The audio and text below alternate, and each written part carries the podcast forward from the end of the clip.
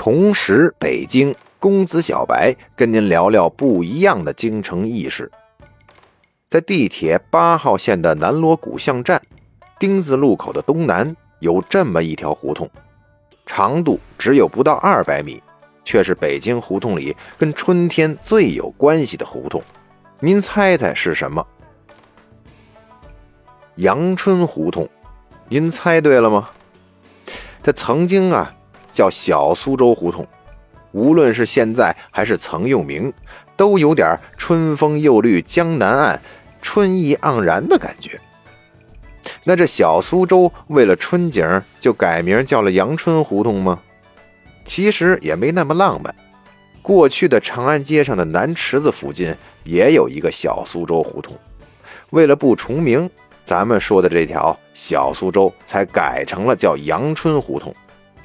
可按理说，咱北京是北方城市，这胡同里的建筑也不是江南风格的呀，而且也没有什么江南水乡的河流，那这小苏州的名字怎么来的呢？说起它的来历啊，那咱就得往前倒了。在一七四七年乾隆年间的地图上，这里叫咸亲王府，几乎占据了一整条胡同。咸亲王是康熙皇帝最小的儿子允弼，有道是一朝天子一朝臣呢，皇亲国戚也免不了。到了同治年间，原先的亲王府渐渐降成了贝子府，规格自然就超标了。在一九零八年的地图上，这里已经变成了小苏州胡同。王府家的后院也被分了出来，变成了平民住宅。相传啊，有来自苏州的工匠住在这里，因此得名小苏州胡同，也就是今天的阳春胡同。其实啊，北京叫苏州的地名很多，来历各自不同。有的是因为大运河运来了苏州的工匠，比如北京站附近的苏州胡同。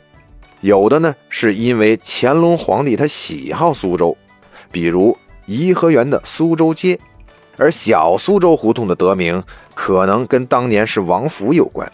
一般皇家的深宅大院最北边都折腾出个花园，比如故宫就是。当年呢，这里恐怕也是颇有江南情调的王府花园，才被叫成了小苏州。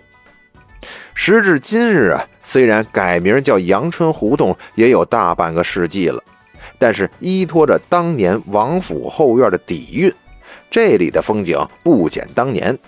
有空啊，您不妨到阳春胡同来瞧瞧，亲自感受下这里的历史痕迹。